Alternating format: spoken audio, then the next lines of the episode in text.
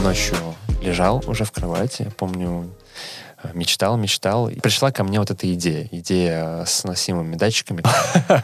Ну, почти так и было, только я Google карты крутил. Я, я же человек IT. Мечтал стать сеньор-программистом э, в какой-нибудь крутой айтишной компании, Google, Microsoft. Я человек питерский, мы в Финляндию ездим на выходные. А тебе может перебежать дорогу какая-нибудь белочка или зайчик, а потом едет Тесла. Всем привет! На связи автор ведущая подкаста «Боюсь спросить» Ксения Брюзгина. Это подкаст, где я задаю вопросы героям, которые вы стеснялись спросить. И как вы уже знаете, первый сезон подкаста про Финляндию. Сегодня у нас уже второй выпуск, и мой гость Михаил Колесников. Привет, Миша. Привет, привет. Сегодня мы встретились с тобой, чтобы обсудить наш переезд в Финляндию, но сначала я расскажу нашим слушателям, как мы познакомились. Но здесь, на самом деле, история очень проста в Инстаграм. В Инстаграм. Да, мне кажется, сейчас все там знакомятся. О, это отличная платформа для знакомств. Согласна. И для того, чтобы заводить нетворкинг, ищешь по ключевым словам Хельсинки или Алта. Я нашла Мишу, заинтересовалась его историей, и теперь он здесь сидит прямо передо мной. Миша уникален, и, видимо, он не только знает, но и использует все секреты тайм-менеджмента, потому что параллельно обучается в двух аспирантурах — в ИТМО в Санкт-Петербурге и в Алта Университи. Как так получилось и чем занимается Миша, сегодня узнаем в нашем подкасте. Ну что, Миша, давай начнем. Миша, расскажи, пожалуйста, пожалуйста, немного о себе, где учился, что учил и как вообще переехал в Финляндию, почему решил переехать? Ну, если коротко, то после окончания своей школы, школьной программы поступил на бакалавриат э, в крутейший университет в Петербурге, университет ЭТМО. Э, шел я туда, по сути, за направлениями, связанными с IT. Э, очень интересовался на тот момент программированием, уже делал какие-то свои проекты, связанные с умным домом с автоматизациями, и мне казалось, что я смогу там развить свои компетенции, и мои ожидания оправдались в полной мере. Пока я учился в бакалавриате, а, ближе к третьему, четвертому курсу, я начал больше вникать а, в науку, в научные проекты, и уже поступал в магистратуру с четким пониманием того, что я пойду по пути академии. То есть буду заниматься научно-техническими проектами, буду, может быть, а, ассистировать какие-то курсы, в магистратуре у меня в какой-то момент так щелкнуло, если коротко так рассказывать. Я захотел попробовать новые страны, попробовать новый опыт в других вузах. И, собственно, я подал заявку на обучение по обмену в университет Алта. Это в Хельсинки, Финляндии находится. А, так оказалось, что у меня там знакомый профессор был, и я довольно легко туда попал. Правильно ли я понимаю то, что ты сейчас рассказываешь про семестр по обмену в Алта? Да, все верно. Это было как раз два года назад. Я подавал заявку через нашу общую систему конкурсного отбора на семестровый обмен. Тогда главными условиями для участия в конкурсе была хорошая успеваемость, э, некое портфолио из э, научных проектов, статей, выступлений и так далее. И э, видеовизитка. И я успешно прошел это, этот конкурсный отбор, между прочим, два раза. Потому что я один семестр, семестровой обмен поехал, потом второй. И вот уже потом я поступил в аспирантуру. Я правильно понимаю то, что во время магистратуры ты пробовал два семестра в Финляндии? Да, и довольно забавно было, что э, у нас конкурсные заявки даются только на один семестр, а вторую заявку я уже подавал из Финляндии, из самого университета, и моя видеовизитка была на фоне э, главного здания. Класс. Но для того, чтобы познакомиться еще с тобой поближе, мне и нашим слушателям, можешь, пожалуйста, объяснить как-то по-простому, на пальцах, чем ты занимаешься, что, что есть твой major? Если совсем коротко, то я занимаюсь промышленными автоматизациями, а, связанными с состоянием сотрудника. То есть мы э, располагаем определенное количество сенсоров на теле сотрудников. Это датчики сердцебиения, датчики дыхания, мозговой активности. Следим за всеми этими параметрами и адаптируем производственные процессы под самочувствие сотрудника. То есть, к примеру, если ты устала, автоматизированная система примет решение снизить темп производства на твоей линии. Если система посчитала, что у тебя снижается уровень концентрации, она вместо повторяющихся рутинных процессов предложит э, какие-то разнообразные операции. Мне кажется, это может также позитивно сказаться на well-being сотрудниках и в том числе снизить выгорание. Да, все верно. Как раз на это и ориентируемся. В грантовых заявках очень много, очень большой фокус делаем на потенциальном импакте, связанном с well-being, с экономической целесообразностью э, коллаборативных производственных систем, с снижением э, общего стресса, накапливающегося в долгосрочной перспективе сотрудников. Расскажи, пожалуйста, а когда ты определился с направлением э, своего обучения? То есть, э, когда ты уже учился на бакалавриате, ты понимал, что будешь заниматься этой тематикой, или ты понял это гораздо позже? Наверное, как и у многих, э, в школе у меня были какие-то такие совершенно облачные или даже заоблачные мечты. Я, конечно же, мечтал стать сеньор-программистом э, в какой-нибудь крутой айтишной компании, Google, может быть, Microsoft.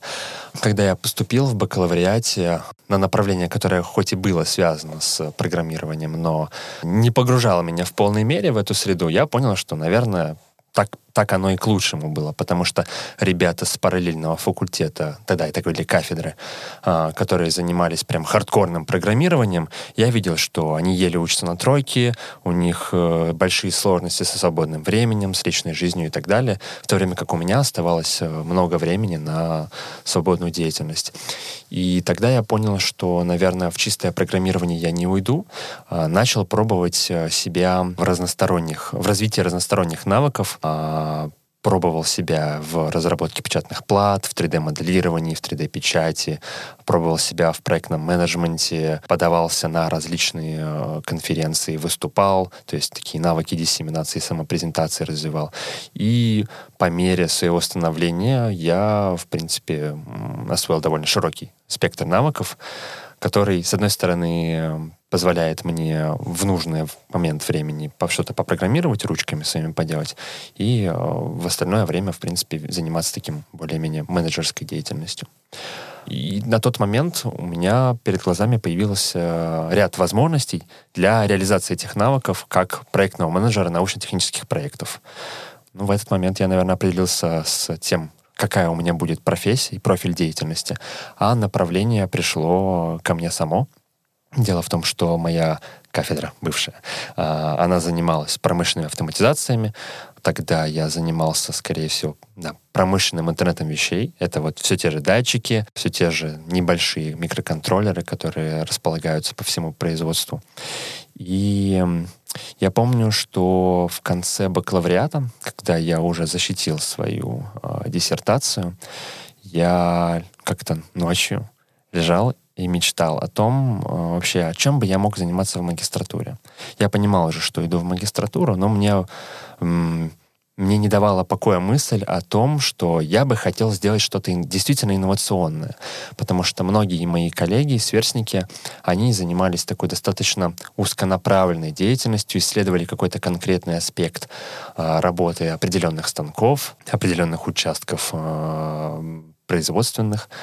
А мне хотелось что-то такое вот прям, чтобы вау было, чтобы прям было клево. И я ночью лежал уже в кровати, я помню, мечтал, мечтал, и меня вот при, пришла ко мне вот эта идея, идея с носимыми датчиками, которые бы адаптировали производственные операции.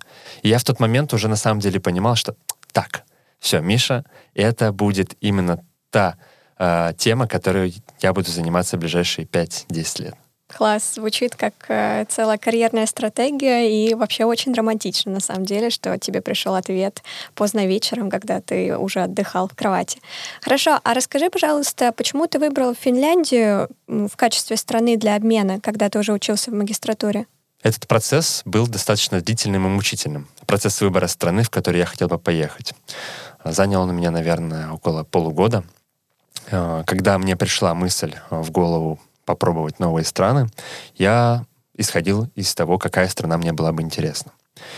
Анализировал много разных стран. Понятно, первое в голову мне приходило по моему профилю деятельности Германия, Франция. А, у меня лучший друг в Америке находится. Я кинул глаз и на различные штаты этой большой страны. Было очень интересно посмотреть на страны Азии. Мой глаз зацепил очень сильно несколько, наверное, университета в Сингапуре. Я думаю, я не единственный, кого этот город очень привлекает. Я прям представляю эту картинку, как э, сидит Миша и крутит глобус. Ну, почти так и было, только я Google карты крутил. Я, я же человек IT. Вот. Крутил я этот глобус, а, и в какой-то момент наткнулся на видео. Наверное, я не помню точно, это был Птушкин или какие-то другие блогеры, но может быть, даже Варламов. Они так лестно высказывались в сторону стран Северной Европы, что это запало у меня в сердце. Я начал более детально изучать Швецию, Норвегию, Финляндию, Данию, Нидерланды. Мне очень сильно заходила идея вот этого вот лагом шведского, то есть золотая середина во всем. Мне очень э, заходила идея спокойного, размеренного темпа жизни, несмотря на то, что я сам из Санкт-Петербурга, и я как бы привыкший к э, активности большого города.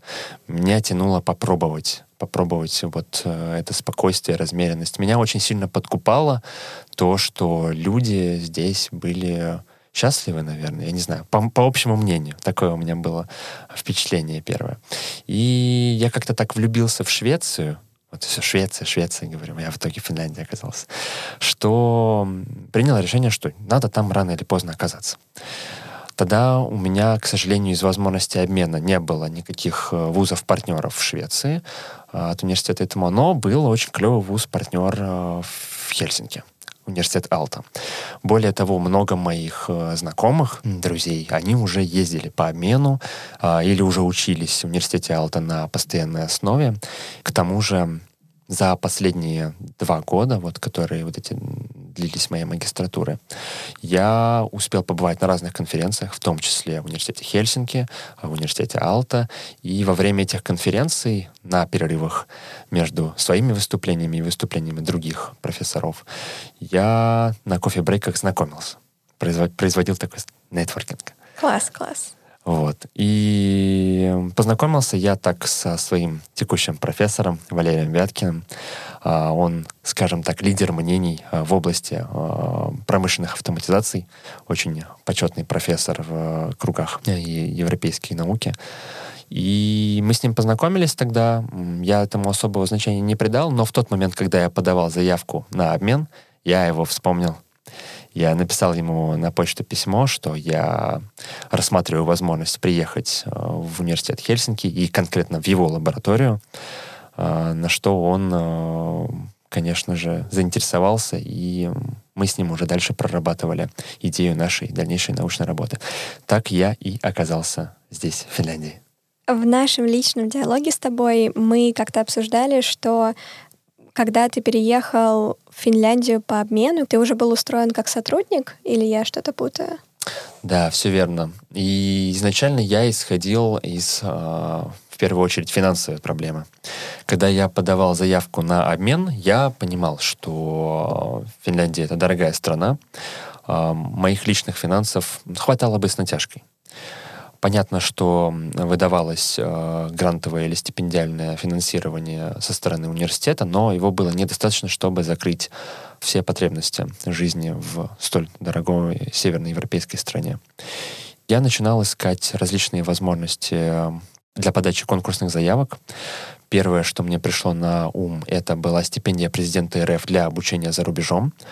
А, подача заявки на этот конкурс не такая сложная. Нужно, опять же, предоставить свое портфолио, предоставить сведения о своей успеваемости и собрать ряд рекомендаций.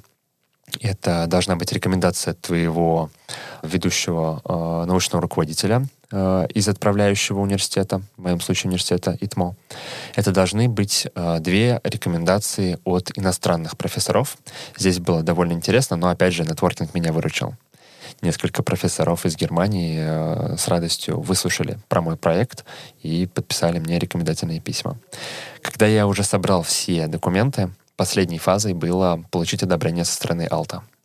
И вот тут э, возник камень преткновения, которого никто не ожидал.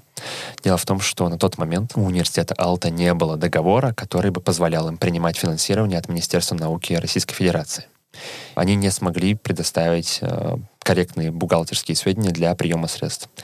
Таким образом, у меня получилась на руках очень сильная заявка с кучей рекомендаций, но финансы я не мог получить в университете Алта.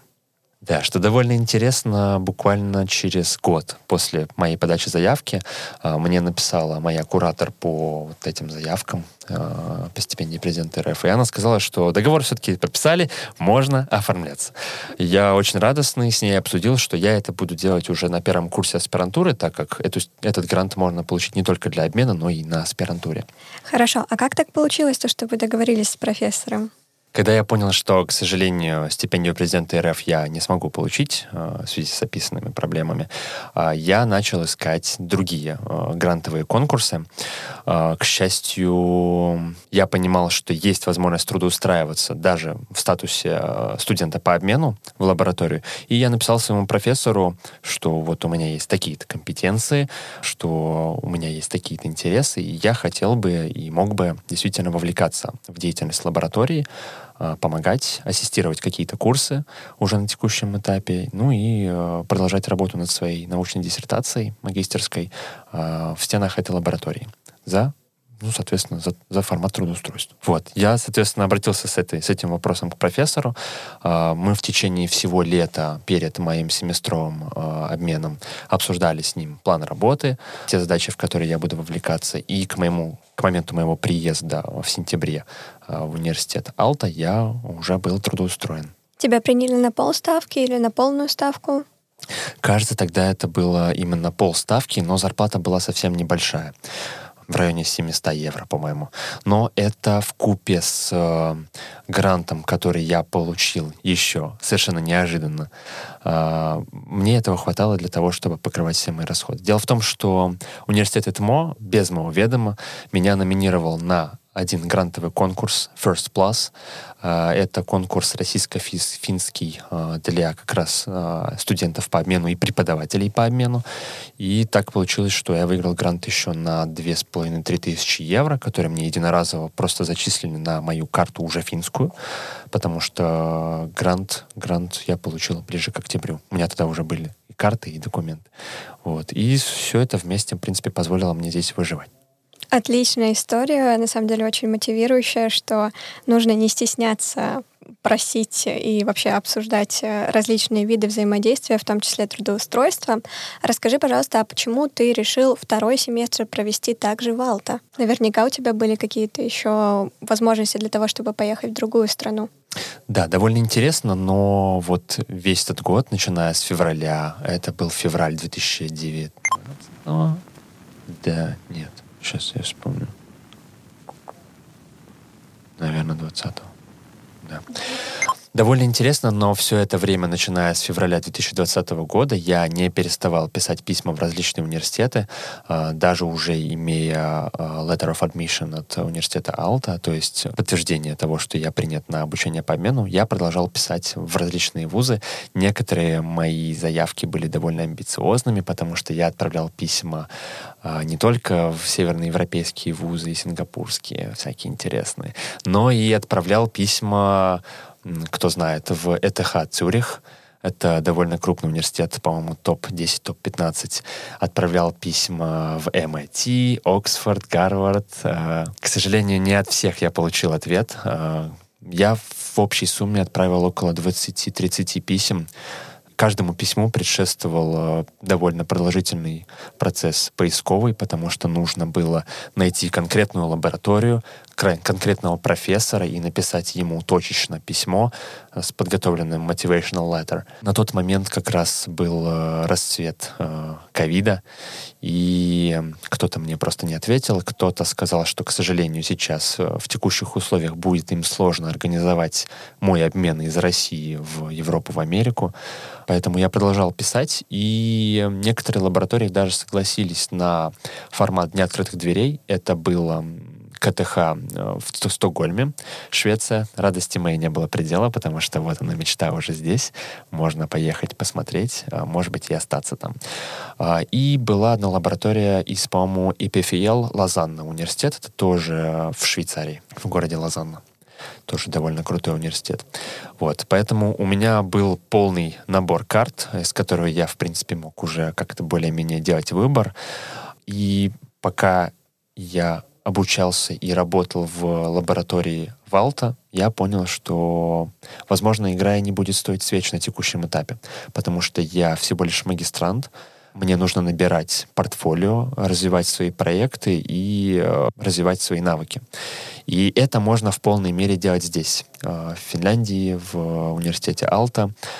Э, так, мне повезло попасть в довольно серьезную лабораторию, где есть все необходимое оборудование, есть крутые специалисты и довольно интересные проекты, в которые можно увлекаться. К тому же здесь у меня была возможность э, проявлять свою инициативу и самореализовываться через свой собственный проект, поскольку у меня идея инициативная, это вот то, что мне пришло во сне. Как оказалось, это интересно не только мне, это интересно многим оказалось.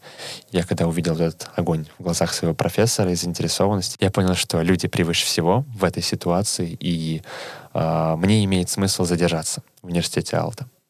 Спасибо большое за ответ, такой подробный и, опять же, мотивирующий. Тогда перейдем к аспирантуре. Ты закончил ИТМО, защитил свою магистрскую диссертацию, наверное, получил пятерку. Все верно. Когда я закончил магистратуру, я тоже сидел и такой, ну, плавно перейдем к аспирантуре. Совершенно не заставил себя ждать выбор. Я уже третий раз поступал в университет ИТМО скажем Уже так. привычно было. Да, уже привычный процесс. Все, э, все знакомо. Все понятно. И я с легкостью поступил в аспирантуру ИТМО. Безусловно, я это отпраздновал вместе со своими друзьями, с коллегами, а, с теми, кто еще остался со мной с бакалавриата, с магистратуры к сожалению, не так много людей, но, тем не менее, такие самые стойкие. Я должен отметить, что аспирантура — это не логическое продолжение магистратуры. Если бакалавриат и магистратура — это такой формат э, легкого обучения, который можно, например, в случае с магистратурой, э, соединять с работой, на полставки где-нибудь, то аспирантура — это скорее уже работа, это не учеба. Но в то же время, как я знаю, ты обучаешься в двух аспирантурах параллельно в Санкт-Петербурге в ЭТМО и в Алта Университи. Расскажи, пожалуйста, как так получилось и как у тебя удается это совмещать? Что, хочешь, чтобы я выложил все секреты своего тайм-менеджмента уже здесь и сейчас? Ну, давай хотя бы три главных пункта. Но сначала предыстория. Предыстория. Как я уже сказал, в магистратуре я обучался по обмену в университете Алта. На лето я остался здесь уже просто по контракту, без статуса студента. Эм, опять же, мне повезло правильные люди меня окружали. И когда я... Извини. Пос... Да. Извини, хочу тебя перебить. Э, не согласна с тем, что тебе повезло. Наверное, часть везения здесь все-таки есть, но ты был проактивным и работал на свое будущее.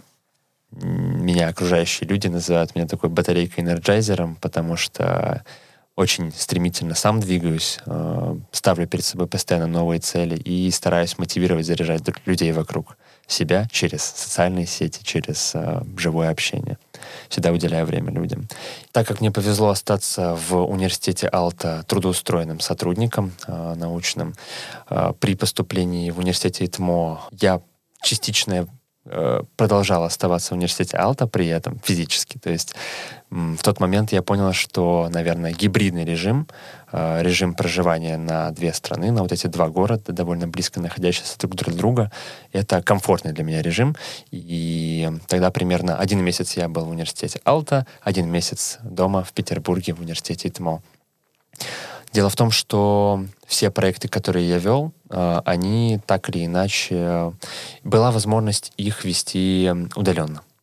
Я, как правило, занимал позицию проект-менеджера или такого продукт-овнера в научно-технических проектах и большую часть своей деятельности посвящал либо э, организации созвонов, либо подготовки какой-то документации, подачи грантовых заявок и так далее. Все это можно делать удаленно. На самом деле я мог бы в любой момент уехать в любую другую страну. Конечно, очень сильно тянуло куда-нибудь в Испанию или в Турцию уехать, особенно осенью, потому что погода здесь иногда бывает чертовски депрессивная. Это правда. Вот. И когда я уже успешно поступил в аспирантуру ИТМО, а, меня не оставляла мысль попробовать побороться за европейское образование, потому что на тот момент диплом в магистратуре у меня был все же итмошный, а, хоть там где-то внизу и была приписочка, что два семестра я обучался за рубежом, этого мне недостаточно было. чтобы, соответственно, усилить свою конкурентоспособность на рынке потенциальном, я решил повоевать за э, возможность поступления в аспирантуру Алта. Я обсудил это со своим профессором, он поддержал мою идею. Э, мы подготовили весь необходимый пакет документов, и это уже был ноябрь 2021 года, не так давно.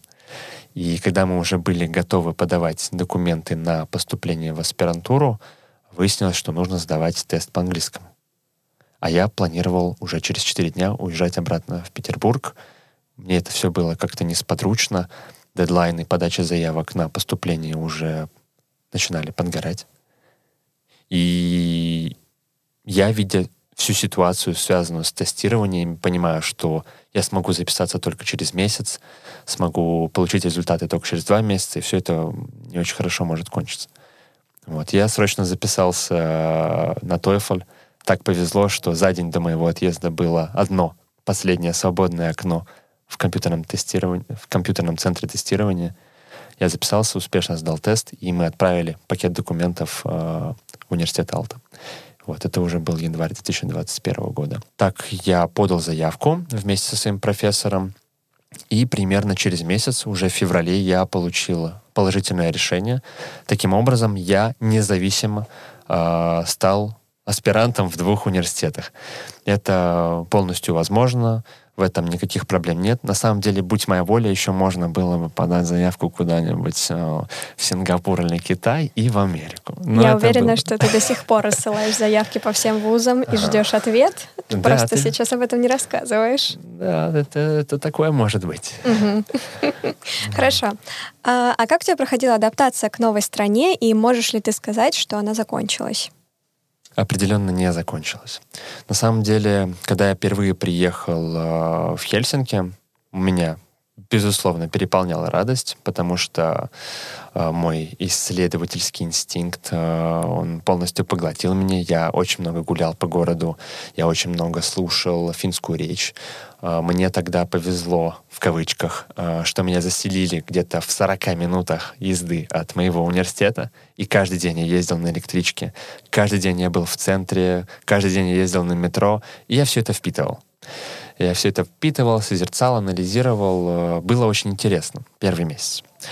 После этого, наверное, какая-то легкая тоска на меня накатила, поскольку в Петербурге у меня было очень большое количество обжитых э, интересов, очень большое количество знакомых, с которыми всегда можно было потусить. А тут я погрузился совершенно новую, неизвестную среду, где у меня нету никаких крючков, никаких зацепов э, для того, чтобы как-то, может быть, отдохнуть с кем-то вместе, сходить погулять и так далее. И следующие три месяца мне было очень тоскливо, потому что, опять же, расцвет ковида — Uh, все очень плохо с мероприятиями открытыми, особенно в кампусе. Uh, очень строго с uh, посещением различных мест интересов в городе, закрытые бассейны, а я очень любил входить в бассейны. Все это очень сильно давило на меня. И вот эти три месяца мне было очень сложно и одиноко. А как ты себе помогал? Я всячески помогал себе общением с друзьями по интернету. Это довольно привычный для меня способ. А, я постарался записаться в различные кружки, в различные спортивные секции. Я попробовал походить на плавание. Потом, к сожалению, через пару недель закрыли все бассейны. Я начал ходить на волейбол. Это была моя такая школьная страсть. Я походил на волейбол где-то полтора месяца. После этого все тренировки э, опять отменили. Вот. Э, и что еще? А, я посещал клуб э, видеоигр, ходил в клубы настольных игр, и все это тоже на моих глазах закрывалось. День ото дня все более строгие ограничения вводили, и все было сложнее и сложнее социализироваться. Но я пытался, я не терял надежду. Вот. Соответственно, свои первые четыре месяца, с сентября по декабрь, я непрерывно находился в Хельсинки, э, в таком вот слегка подвешенном состоянии, но я не, не вешал нос, старался социализироваться и как-то общаться с людьми. Мне кажется, что еще очень сильно влияет на наше эмоциональное состояние переход с такого летнего, затем в осенний и в зимний период. Я, кстати, даже получала рассылку от э, нашего с тобой университета, от Алта университета, о том, чтобы студенты не переживали насчет своего эмоционального состояния так сильно, потому что есть исследования, которые показывают, что а, в осеннее-зимнее время больше людей чувствуют тоску и некую апатию. Да, может быть, это связано с недостатком солнца. Особенно в этих широтах это большая проблема. Вот. Так прошли мои первые четыре месяца. Я вернулся в Санкт-Петербург. И э, дело в том, что переезд в другие страны — это всегда это всегда затрагивает большое количество аспектов жизненных. Это и финансы, это и карьера. От каких-то проектов приходится отказываться, потому что их удаленно вести нельзя. Это и личная жизнь. На тот момент я уже на около двух лет э, был с одним очень дорогим мне человеком, и э, по приезду в Петербург я понимаю, что, наверное, у нас не получится дальше двигаться, и наши пути расходятся. А, к сожалению, да, так получилось. Это тоже на меня очень сильно давило. Но в то же время дало мне, наверное, буквально через пару месяцев новый пинок, новую пищу и энергию для того, чтобы двигаться вперед. А, мне повезло заселиться в кампус уже со следующего года. А, я жил в нескольких общежитиях подряд, потому что постоянно переезжал в связи с э, с сменой заявок в системе выдачи общежитий. И я пожил с очень большим количеством различных людей. А, к некоторым из них я просто приходил и говорил, ребят, просто берите меня на все тусовки, я вот вообще за любой движ, кроме голодовки.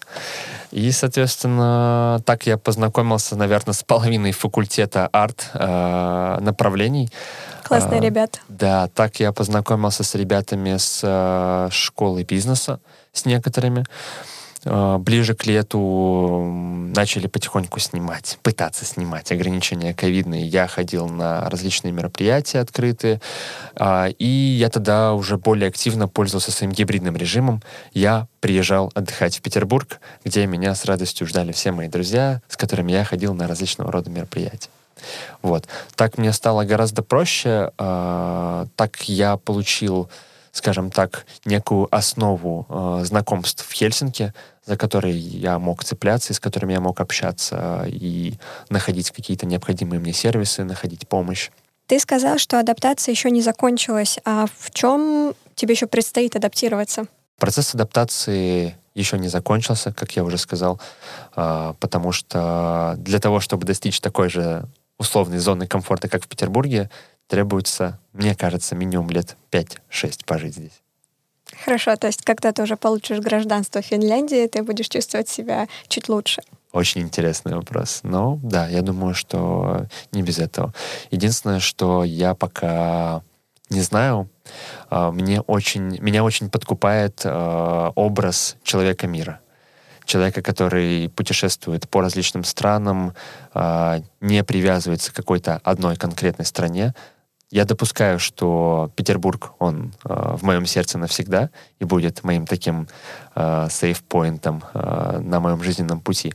Но мне хотелось бы попробовать и другой опыт. Э, меня все еще не отпускает желание попробовать и другие страны. А давай еще поговорим немножко об ожиданиях. Были ли у тебя ожидания о Финляндии, что оправдалось, и ш... а что нет? Хм. Когда я впервые приезжал в Финляндию еще ребенком, я человек питерский, мы в Финляндию ездим на выходные. Это, это прям классика. Когда я впервые знакомился с Финляндией еще в детстве, у меня возникла такая вот прям э, картина явная, что это одна большая деревня э, с непонятным языком который не похож ни на английский, ни на русский, ни на что. А, наверное, в чем-то мои ожидания, мое вот это видение, оно осталось неизменным, но а, когда я уже во взрослой жизни через науку попал в Хельсинки, мой взгляд сильно поменялся, поскольку здесь действительно довольно э, приятная инфраструктура городская. Здесь много крутых проектов есть, в которых можно принимать участие, в которые можно трудоустраиваться. И в целом Финляндия это как некий такой хаб с возможностью выхода на общеевропейские проекты что очень немаловажно, поскольку из России получать европейские гранты не так просто, как отсюда получать доступ, тем более к промышленным партнерам здесь, на территории Европейского Союза, это, это, это бесценная возможность. Поэтому уже во взрослой жизни я немного поменял э, свое мнение, и мне стало гораздо комфортнее ощущать эту страну как некое полноценное государство э, с действительно крупным городом, с Хельсинки, с Тампере, в которых можно развиваться и самореализовываться. Э, что довольно интересным было из того, что я отметил, когда я впервые сюда приехал, это, наверное, из отличий. Это, наверное, такая синергия природы и города. Довольно интересно, когда идешь э, с покупками из продуктового домой, э, тебе может перебежать дорогу какая-нибудь белочка или зайчик. Идешь через лес. Да, да, да. А потом э, буквально по этой же улице едет Тесла. И ты такой, божечки, это божественно, это божественно. Говоря о природе, у нас был один вопрос от слушателя. Не скучно ли в Финляндии? И да, здесь действительно очень красиво, очень peaceful, но не надоедает ли это? Слушайте, просто выходите гулять почаще. Природа здесь очень красивая, разнообразная. Банально. Если вы любите бегать, это прекрасное место для того, чтобы бегать. Я человек городской, а, но бегать я люблю. И в городе, в Петербурге, мне было очень сложно с тем, чтобы находить разные пейзажи для бега. Я не люблю бегать по повторяющимся участкам, не люблю бегать по стадионам. Я все время выезжал в какой-нибудь парк, благо у меня рядом с домом а, достаточное количество парков, но когда я их всех избегал вдоль поперек по самым разным вариациям маршрута, конечно, а, на фоне с этим Финляндия меня очень сильно порадовала. Буквально пару точек случайных на Google Maps ставишь, и вот тебе уже незабываемый, не повторяющийся маршрут а, и с лесом, и с камнями, и с зайчиками.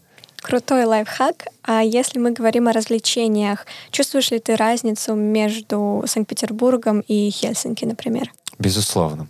И здесь, наверное, не столько вопрос в возможностях, которые есть. Я думаю, что в Хельсинки можно найти любой вид развлечений, э, ровно так же, как и в Петербурге. Здесь вопрос со спросом, со спросом людей.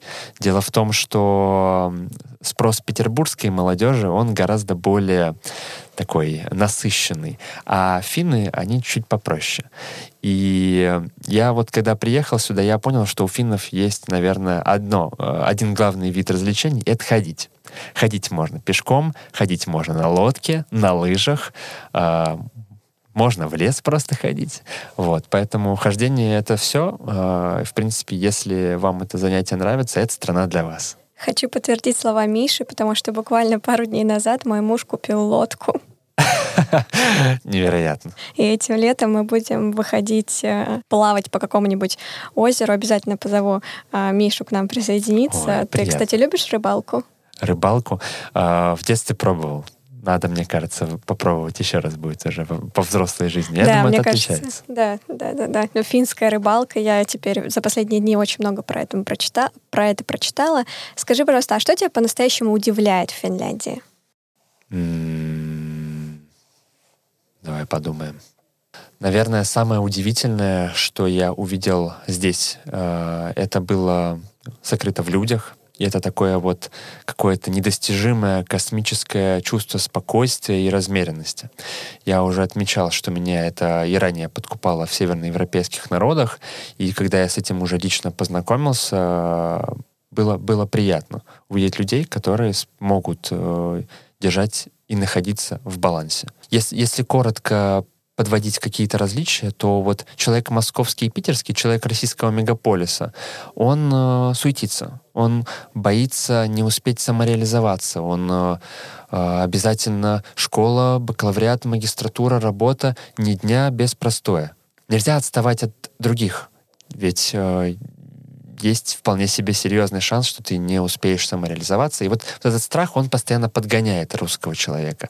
А у финнов, э, ввиду их менталитета, ввиду их культурных особенностей и того, как у них э, устроено вообще государство и различного рода пособия, они не так сильно волнуются по этому поводу. И вот это спокойствие, э, которое во взрослых находится, оно распространяется и на их детей.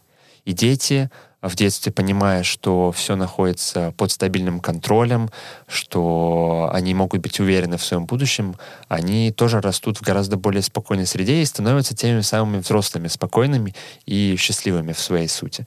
Вот это очень сильно меня подкупило, и многие могут спросить, но, наверное, такие люди не очень сильно стремятся к какому-то карьерному росту, не очень сильно стараются на работе и так далее.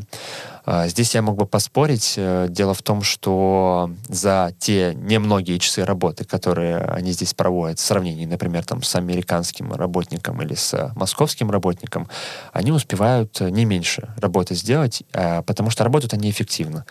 Они спокойные, они уверенные, хорошо образованные и делают свою работу очень хорошо. Вот, поэтому в чем-то очень приятно работать с людьми из Северной Европы.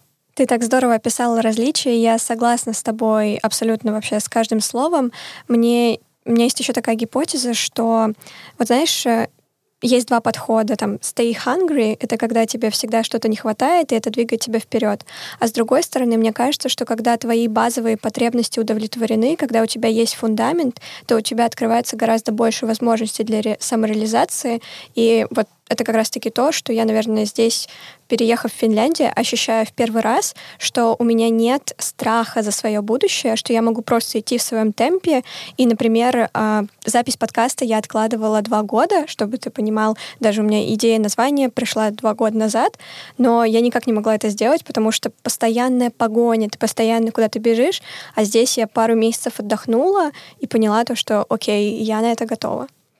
Я хотела бы еще поговорить немножко про бизнес-составляющую Финляндии. И заметил ли ты какие-нибудь существенные отличия бизнеса в России и здесь? как раз-таки, что может быть связано с менталитетом. И расскажи, пожалуйста, про свой предпринимательский опыт не только в Финляндии, но и в России. Про ага. Digital Clock. Ой, слушай, да, э, начинал я свой предпринимательский путь, э, вот этот а, еще с бакалавриата. Дело в том, что у меня были свои мысли и свои разработки, одна из которых была, были умные настольные часы. Они подключались к интернету и очень красиво на дисплее показывали погоду, курс валют, евро, биткоин, показывали количество инстаграм подписчиков твоих, э, можно было наблюдать за их ростом и многое-многое другое. И вот этот продукт я разрабатывал полностью с нуля. То есть я подобрал необходимые необходимые комплектующие в интернете, закупал их, вместе с отцом мы это все паяли, э, какие-то детали заказывали на предприятиях, э, связан, ну, на которых нужен был там фрезерный станок, которого у меня не было банально в своем распоряжении. И э, дальше мы это все собирали. Изначально я продавал на Авито единично, потом перебрался в социальные сети ВКонтакте, в Инстаграм, и когда понял, что, в принципе, спрос есть, я открыл свой личный кабинет Озон, Тогда они только-только выходили на формат а, работы с селлерами. А, я тогда завел свой личный кабинет, продавал изначально только свои часы там. И в какой-то момент ко мне в лаборатории подошел а, один знакомый. А, он говорит, что у него довольно... Он, он сказал, что у него очень богатый опыт работы с бизнес-процессами в «Улыбке радуги», в X5 Retail Group. И он сказал, что очень хочет поработать над инициативными проектами, а не над чем-то таким рутинным и, об, и обыкновенным. И так он пришел ко мне с предложением развить наш э, магазин на Озон, на маркетплейсе, попробовать подключить э, Wildberries и другие маркетплейсы, и вообще организовать э, закупку товаров из Китая и их перепродажу на российском рынке так у нас э, началась эпопея работы с маркетплейсами. Мы э, днями и ночами искали различного рода ниши, э, искали поставщиков товаров из Китая, искали пути доставки этих товаров из Китая в Россию всеми правдами и неправдами, так, чтобы это было максимально дешево и при этом без накладок. Оформляли карточки товаров на маркетплейсах и продавали их через формат FBS. То есть э, нам приходил заказ на маркетплейсе, мы его собирали, отгружали на склад и э, получали денежки на наш расчетный счет. Вот. Вся эта деятельность, конечно же, была сопряжена с кучей юридических моментов. Нужно было открыть юрлицо, это было ИП, нужно было открыть расчетный счет, нужно было вести бухгалтерский учет и так далее, и так далее. Так я познакомился со всей этой сферой деятельности в России. Ты уже сравнивал э, юридические вопросы по открытию бизнеса в России и в Финляндии? Да, но пока очень поверхностно. Мы с партнером рассматриваем возможность выбираться либо на Amazon в Америке, либо на э, Vice смотрели, какие есть требования к юридическим лицам, как вообще регистрировать свое складское помещение, где можно найти сотрудников, которые бы работали в качестве упаковщиков и доставщиков. Вот. Но пока без деталей. Поняла. А хочешь ли ты поделиться той идеей, которая у вас э, есть сейчас? Или да. пока нет? Да, моя неспокойная душа не может э, сидеть тихо и, и не предпринимать что-то, где бы я ни находился. Поэтому вот буквально месяц назад у нас э, с коллегами по работе по моим научным проектам э, пришла идея попробовать открыть доставку недельных рационов здесь, в Хельсинки. Дело в том, что у студента есть одна небольшая проблема. А, есть возможность дешево питаться в течение недели, но на выходных э, столовые не работают. В всяком случае, так было в ковидное время. И возникала большая проблема. Дело в том, что питание в Хельсинки — это недешево. А, кто знает цену, в среднем обед здесь стоит там, 15 евро а, плюс-минус. И для студента, который обычно питается за 2 евро 70 центов, это очень дорого это почти целая неделя питания за один присест за стол. Вот. Мы э, поставили перед собой цель попробовать решить эту проблему, а, разработав бизнес-модель доставки недельных рационов. Сейчас мы начали работать именно с вот этих самых проблемных выходных дней. Мы с коллегами собираемся на кухне, готовим блюда из индийской кухни, итальянской кухни и русской кухни, упаковываем их и развозим так, чтобы нашим клиентам хватило на субботу, на воскресенье.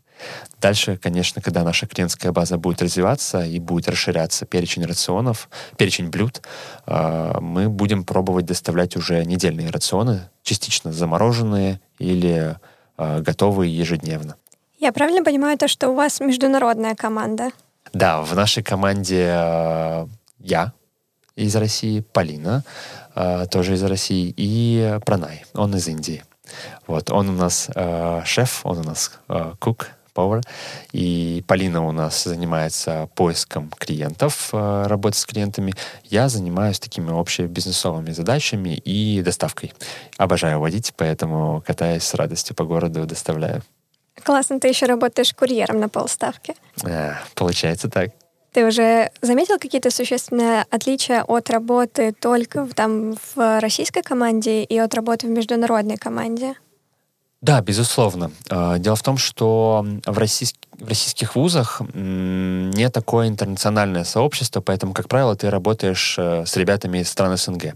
Да, у нас бывают э, студенты по обмену из Вьетнама, из Индии, из Китая. Очень много студентов, но, как правило, с ними не доводится работать. Поэтому ты всегда работаешь э, с сотрудниками из стран СНГ. И у вас, как правило, очень высокое понимание менталитета друг друга, что как бы должно повышать эффективность работы. Но в то же время, наверное, какое-то, какая-то доля расслабления тоже имеет место. А когда ты работаешь в интернациональном сообществе, тебе нужно учитывать очень большое количество интересов, мозг как-то активизируется, нужно понимать, что бывает гораздо больше точек зрения, чем одна, две, три. А, нужно со всеми ими работать, а, нужно быть вежливым, а, толерантным к различного рода идеям и это определенным образом активизирует э, мозг. Как ты думаешь, у тебя изменился подход к коммуникации после твоего опыта жизни за рубежом? И если да, то в чем это проявляется? Довольно интересно, что еще до появления идеи поехать куда-то за рубеж, у меня уже был довольно неплохой, не, довольно неплохо поставлена грамматика делового письма, и я в целом очень уважительно относился к своим коллегам и подбирал uh, такие деловые, бизнесовые форматы для общения через письмо или через устную речь. И это довольно хорошо перенеслось на мой опыт работы уже за рубежом. Это очень сильно помогло мне в дальнейшем. То есть софт-скиллы, которые я в себе закладывал еще в России, оказались оказались очень э, приятным дополнением здесь. Поняла. Спасибо большое. Давай перейдем к нашему следующему пункту и немножко обсудим с тобой текущую ситуацию, то есть как она отразилась на твоем обучении, какой ты вообще видишь общий тренд И расскажи, пожалуйста, какие есть варианты у российских студентов, у э, работников из России, можно ли переехать э, до сих пор в Финляндию, подав э, заявку на обучение в аспирантуре? Мой ответ на последний вопрос определенно да. Дело в том, что по-прежнему сохраняется ряд стипендий не только российских той же самой стипендии президента РФ, на которую можно подаваться сейчас, но и стипендиальные возможности зарубежные, например, Erasmus. А, несколько моих э, знакомых студентов с бакалавриата и магистратуры сейчас активно подают заявки, а, получают подтверждение, и у них по-прежнему есть и остаются возможности выезжать за рубеж э, по обмену или же уже полноценно поступать э, в магистратуре. Там у них есть формат double degree. Вот один мой знакомый сейчас получил э, зеленый свет на обучение один год в Италии и один год э, в Японии. Невероятно. Вот. А один еще мой знакомый сейчас подается постоянно на э, стипендии для обучения в вузах Финляндии, Тампере и Алта университет. И в целом, в целом возможности выезжать есть. Я уже не говорю про не только академию, а про профессиональные карьерные какие-то возможности работы с индустрией, с коммерцией. А, сейчас очень большое количество а, представителей а, айтишных профессий, профессий творческих и так далее активно используют возможности выезда за рубеж. Все эти события начались, когда я был э, в горах, я тогда был на Донбайе, на горнолыжном склоне. Мы туда выехали командой из 17 человек. А, невероятное путешествие получилось. И когда это все произошло, в нашей команде 17 человек, конечно, а, часть людей выпала в осадок, а, кто-то уже после этого не мог кататься, потому что собраться с мыслями от, всех, от всего этого потока новостей очень сложно. В ситуациях подобного рода я, как правило, сразу же фокусируюсь на тех возможностях а, и тех важных аспектах жизненных, которые действительно имеют отношение ко мне или к моим близким. Это здоровье, карьерные возможности, а, ну и какая-то возможность помочь себе психологически в том числе. И наблюдая за своими сверстниками, которые действительно в очень большой стресс впали, а, это, это определенным образом давило и в том числе сказывалось на мне. А, в какой-то момент, несмотря на то, что идея приехать в Хельсинки для меня была запланированной после возвращения с гор, а, я чувствовал, что делаю это в неком стрессе и в некой спешке. А, мне действительно приходили на ум очень стран, странные и страшные порой мысли многие мои коллеги уезжали, кто-то на Кипр, кто-то в Турцию, кто-то в Армению. И э, возникал страх, что границы могут закрыть, и я не смогу выбраться. И в один просто момент я понимаю, что все, сегодня я уезжаю в Хельсинки. Uh, как правило, я это делаю налегке, и меня посетила идея поехать на мотоцикле да, в минус 7 э, в начале марта э, поехать на мотоцикле. Это было, конечно, максимально небезопасно, э, но я пошел, я подготовил свой мотоцикл, все хорошо. Я начал оформлять документы, и тут, к сожалению, наткнулся на проблему. Оформить ОСАГО день в день у меня не получилось, а на зиму у меня не было страховки. В принципе, он стоит в гараже, она ему и не нужна. Э, и понимая, что все же мне нужно сейчас мое внутреннее состояние требует того, чтобы выехать, а я пошел посреди ночи, практически уже под закрытие магазинов, э, в веломагазин. Я купил велосипед, поскольку пересечь границу э, российско-финскую можно пешком нельзя, можно только на велосипеде. Я купил велосипед и сказал отцу, сегодня ночью мы едем на границу. Отец, к счастью, э, отнесся к этому адекватно. Он поддержал меня, сказал, хорошо, выезжаем во столько-то, собери все вещи, документы, если нужна помощь, дай знать. Вот. Э, так мы двинулись в сторону границы. Э, когда уже подъезжали к Выборгу, отец говорит, что, наверное, э, в те же минус 7 в начале марта на велосипеде не очень комфортно будет от границы до Лапенранта ехать. Говорит, езжай на машине. Типа, ничего страшного. Э, в принципе, у нас у сестры еще есть машина, поэтому она пока не так важна. И мы оформили на границе зеленую карту, Я отвез отца на э, железнодорожный вокзал в Выборге и поехал на автомобиле в Хельсинки. Вот так я впервые оказался на машине в Хельсинки. До этого я приезжал всегда либо автобусом, либо на самолете, либо на Аллегро. Вот. Сейчас уже, к сожалению, ни одной из этих опций, кроме автобуса и попуток, не осталось. Поэтому я всегда есть велосипед, который О. у тебя лежит в багажнике, да? Да, поэтому я приехал с велосипедом в багажнике, но, наверное, я не знаю, что с ним делать. Я не любитель кататься на велосипедах. У меня здесь уже электросамокат есть. Наверное, продам его. Угу. Отличная а, идея. Мне, мне, кстати, кажется, что здесь, может быть, даже есть возможность продать его чуть дороже, чем ты купил. Да, это правда, потому что ценники постоянно меняются, курс валюты постоянно меняется. День ото дня ограничения э, становились все строже, и в какой-то момент я начал опасаться, что мое продолжение обучения в аспирантуре может э, попасть под угрозу, в том числе мое трудоустройство. У меня как раз э, в конце марта должен был заканчиваться контракт, и я в особо активной форме начал намекать профессору, что нам надо решать этот вопрос. А, мы написали нашему HR, чтобы нам продлили контракт. Очень сильно опасались того, что в связи со всеми этими санкциями и так далее российских э, ученых, э, российским ученым могут не продлить контракт. И э, не отвечали сначала неделю, потом написали, что нам нужно свериться с новыми указаниями сверху. Писали так раз пять, наверное. А, потом прислали письмо, в котором просили рассказать а, как мои исследования, какое оборудование я буду использовать, а, как мы, могут ли мои исследования быть э, переданы потом впоследствии в Россию или быть использованы российской армией авиацией. Очень много вопросов было довольно неприятных, на которые нужно было просто правильно ответить.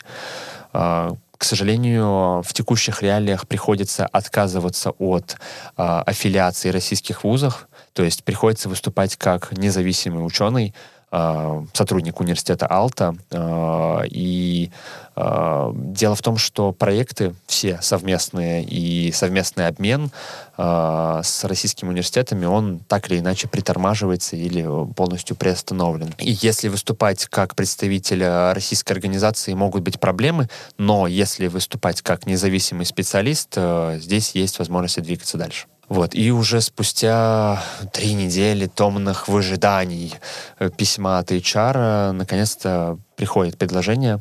Да, к сожалению, на полставки, но это связано не с санкциями, а с финансированием. Дело в том, что мир научных проектов очень нестабилен, и ученые славятся своими перепадами э, настроений, связанными с тем, что грант приходит, много-много денег, потом гранта нет, сидишь на дошираках, потом опять все по новой.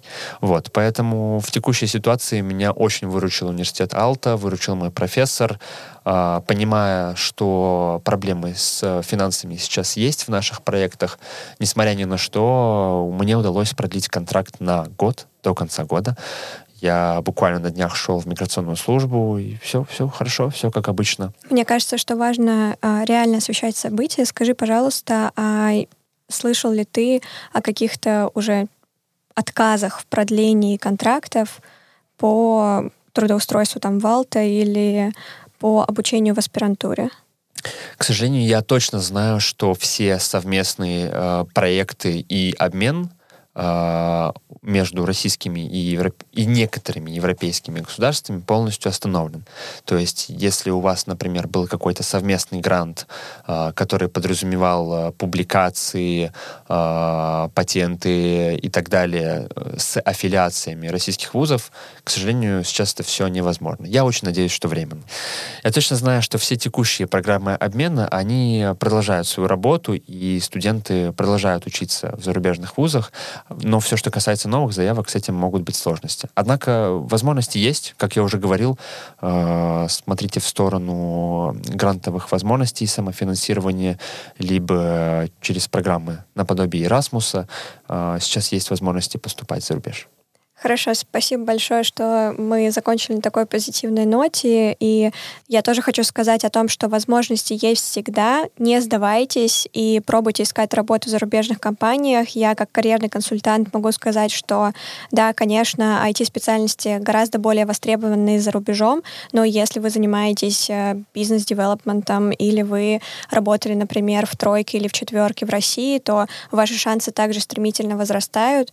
Разрабатывайте свою карьеру карьерную стратегию, учите второй язык, то есть английский плюс язык страны, куда вы хотели бы релацироваться, и обязательно у вас все получится продолжайте в том же духе и берите пример с Миши, который отправлял больше 20 заявок в разные вузы и не сдавался. Хорошо, и я хотела бы перейти к следующей теме, это финский язык. Расскажи, пожалуйста, ты уже начал его учить, планируешь ли ты его учить или отдашь предпочтение шведскому? Брr, какой ужас. Uh, да, финский язык — это большая проблема. Финский язык, конечно, воспринимается очень, очень тяжело. И на слух, и письменно. Когда я приезжал сюда, в Финляндию, я, в принципе, не оставил перед собой задачу учить э, финский язык. Дело в том, что в научном мире, как и, наверное, в мире IT, uh, английский язык, он, в принципе, открывает все двери перед вами.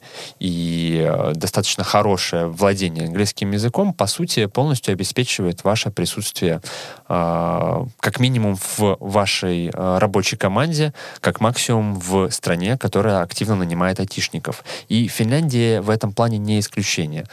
А, за все свое время пребывания, за два года нахождения в Хельсинки, я, пожалуй, всего один раз столкнулся с ситуацией, когда кто-то не понял, что я говорю на английском. К примеру, фильмы в кинотеатрах здесь показывают в оригинале. То есть э, приходишь на Бэтмена, и он на английском языке, а внизу субтитры на финском и на шведском. Поэтому, да, английский язык они очень хорошо понимают, э, и мое владение английским языком полностью мне позволяет существовать здесь без проблем. А какой твой план, если ты, там, допустим, планируешь подавать на гражданство? Какой язык будешь учить, финский или шведский? Очень интересный вопрос. Я для себя сделал такой выбор. Если в тот момент, когда я приму решение о получении гражданства, это пока не стопроцентно, я обязательно буду учить э, национальный язык финский, обязательно буду знакомиться с историей культурой и с особенностями этой страны, поскольку я считаю, что это правильно и уважительно, если, получая гражданство страны, ты понимаешь, что в ней происходило до этого, и понимаешь язык окружающих тебя людей. Хотя возможность э, учить шведский язык как второй государственный язык очень сильно подкупает. Дело в том, что, э, как я уже говорил, я мечтал приехать именно в Швецию, в конце концов, и я учил несколько месяцев шведский язык, мне он кажется очень приятным и интересным. Может быть, я сорвусь и все-таки выучу именно его. Но э, правильным, наверное, будет понимать язык местного народа. Встретимся с тобой через несколько лет и точно узнаем, какой язык ты все-таки принял решение учить. И перейдем к следующему вопросу. Это туристическая карта. Назови, пожалуйста, свои любимые места в Финляндии, в Хельсинки, возможно, в каких-то других городах. Как турист, наверное, могу отметить, что обязательно к посещению парк Нуксио. Эм, это такое место единения и возможность э, послушать себя изнутри, потому что ты находишься действительно в дикой природе, в совершенно необъятных э, масштабах. Есть где разгуляться там я выезжал на Соменлина, это некий аналог Кронштадта питерского. Э, на самом деле, по своей сути, идеологии практически то же самое, но выезжал я туда не просто погулять, там было одно из мероприятий, одна из выставок, э, арт-выставок. Там периодически проводятся различного рода мероприятия, посмотрите в программе, мне кажется, туда можно выбраться. Одно из моих излюбленных мест э, в центре Хельсинки — это, пожалуй, Аласьяпул. Это открытый бассейн э, в портовом районе, который был единственным бассейном, который работал в ковидное время. Там э, несколько дорожек есть, на которых можно поплавать, несколько э, бассейнов с холодной морской водой, а также баня. И периодически я туда выбираюсь либо сам отдохнуть, либо с друзьями выходим э, посидеть, попариться. Очень классное место и недорого. Класс, спасибо большое, что поделился. И осталось еще несколько вопросов. Мы приближаемся к завершению нашего подкаста. И следующий вопрос. А, Миша, дай, пожалуйста, совет всем, кто планирует эмигрировать в Финляндию.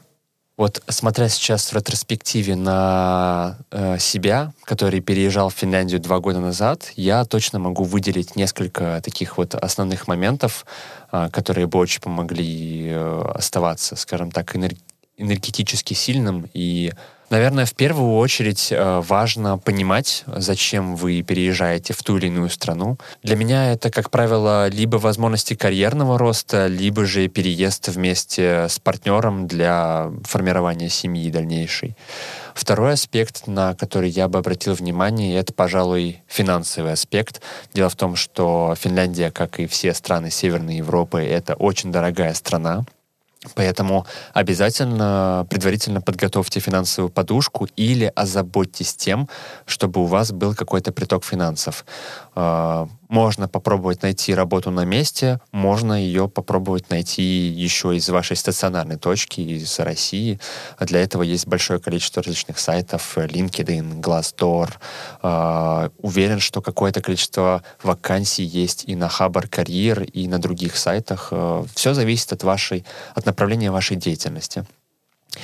Третий совет, который я бы дал, это не абстрагироваться от российской культуры и от российского человека. Некоторые, кто уезжают, они хотят погрузиться полностью в иностранную атмосферу но при этом, при всем, э, это люди твоей культуры, твоего менталитета, и именно они, эти люди, которые прожили здесь уже не первый э, десяток лет, они станут просто идеальным источником э, советов, э, очень полезной и так необходимой здесь помощи, потому что в одиночку не справиться. Они будут таким неким проводником в финскую культуру и, возможно, смогут помочь а, и обезопасят вас от каких-то ошибок, которые они сами в прошлом допустили.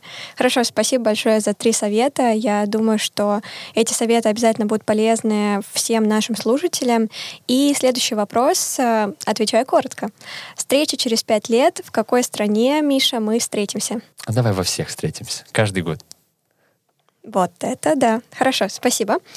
И заканчивая наш подкаст, мы переходим к квизу. Я называю тебе факт о финах, а ты отвечаешь да или нет, в зависимости от того, относится ли к тебе этот факт или нет. Готов? Давай. Любовь к лакрице. Что это? Я даже, наверное, не смогу сейчас тебе рассказать, что это за десерт такой сальмякий. А, нет, я не пробовал. Хорошо, мы обязательно с тобой попробуем. Ну, Давай. как так? За два года. А, бывает. Факт два. Стакан молока с каждым приемом пищи. О, это точно про меня. Каждый завтрак, э, обед и ужин обязательно наливаю себе стакан молока. Уж не знаю, откуда я взял эту привычку. Наверное, действительно, живя с, э, в соседстве с э, финнами, я это в себе тоже нашел. То есть в Петербурге такого не было? Нет, никогда. Поняла. Хорошо, спасибо. Факт номер три. Больше двух выпитых чашек кофе в день. О, нет, я не люблю кофе, но обязательно в своей кафетории при работе беру чашечку горячего шоколада. Так что так называемая фика — это отличная возможность пообщаться с коллегами в свободной разряженной обстановке. Двигаемся дальше. Любовь к мумитролям довольно забавно, но многие считают этого персонажа таким национальным символом, который э, представляет суть характера Фина. И в чем-то да, в чем-то я бы согласился. В себе я этого точно не вижу, но по этому персонажу в чем-то можно увидеть э, финский менталитет. Факт 5. Посещение сауны как минимум один раз в неделю точно про меня. И раньше я, я бы сказал, что за свою жизнь до переезда в Хельсинки я был в сауне всего 2-3 раза. А, никогда не понимал какой-то такой вот сути и шика в этом процессе. Но приехав в Финляндию вместе со студентами раз в неделю походить в сауну стало для нас таким определенным ритуалом, довольно приятным. А, Особенно часто я использовал эту возможность как возможность расслабить мышцы и себя после бега. То есть обязательно после бега сходить в сауну для меня было традицией. А ты уже попробовал сходить в сауну, а затем окунуться в снег зимой? Да, на самом деле я эту привычку перенес из Хельсинки еще и в горы. Обязательно, когда мы выходим в поход, снимаем какую-нибудь баньку и либо в купель, либо в холодное озеро ледниковой воды либо в снег, все, что под рукой попадется, обязательно надо упасть лицом, так плюхнуться. На этой ноте о закалке тела и своего духа мы с Мишей заканчиваем наш а, второй выпуск подкаста. Спасибо большое, что пришел. Может быть, у тебя есть еще какие-нибудь пару завершающих слов, которые ты хочешь сказать нашим слушателям? Большое спасибо за приглашение, Ксюш. Очень рекомендую к прослушиванию этот подкаст. Если кого-то заинтересовала мой, моя деятельность или кто-то хочет поспрашивать меня по поводу жизни, науки, бизнеса и туризма в Европейском Союзе и РФ а, в параллель, подписывайтесь на меня в социальных сетях. Это либо мой Facebook аккаунт Ми Колесников, либо Instagram аккаунт HexAxis H-E-X-I-X-I-S. Угу. Ощущение то, что ты произнес имя э, сына, по-моему, Илона Маска. Илона Маска, да. Ну, кстати, у него дочь родилась. Тоже да, какое-то да. там причудливое имя, да. Но без э, цифр там, по-моему, Экса. Хорошо, и на этой классной ноте, а, когда Миша поделился с нами своими социальными сетями, я тоже хочу попросить вас, уважаемые слушатели, ставить лайки на этот подкаст, писать свои комментарии и задавать вопросы про Финляндию, и я обязательно их включу в следующий выпуск нашего подкаста. Спасибо большое, остаемся на связи и до встречи в Финляндии. Пока-пока. Не договариваюсь. Супер, спасибо yes. большое. Класс. Так, сейчас вот так.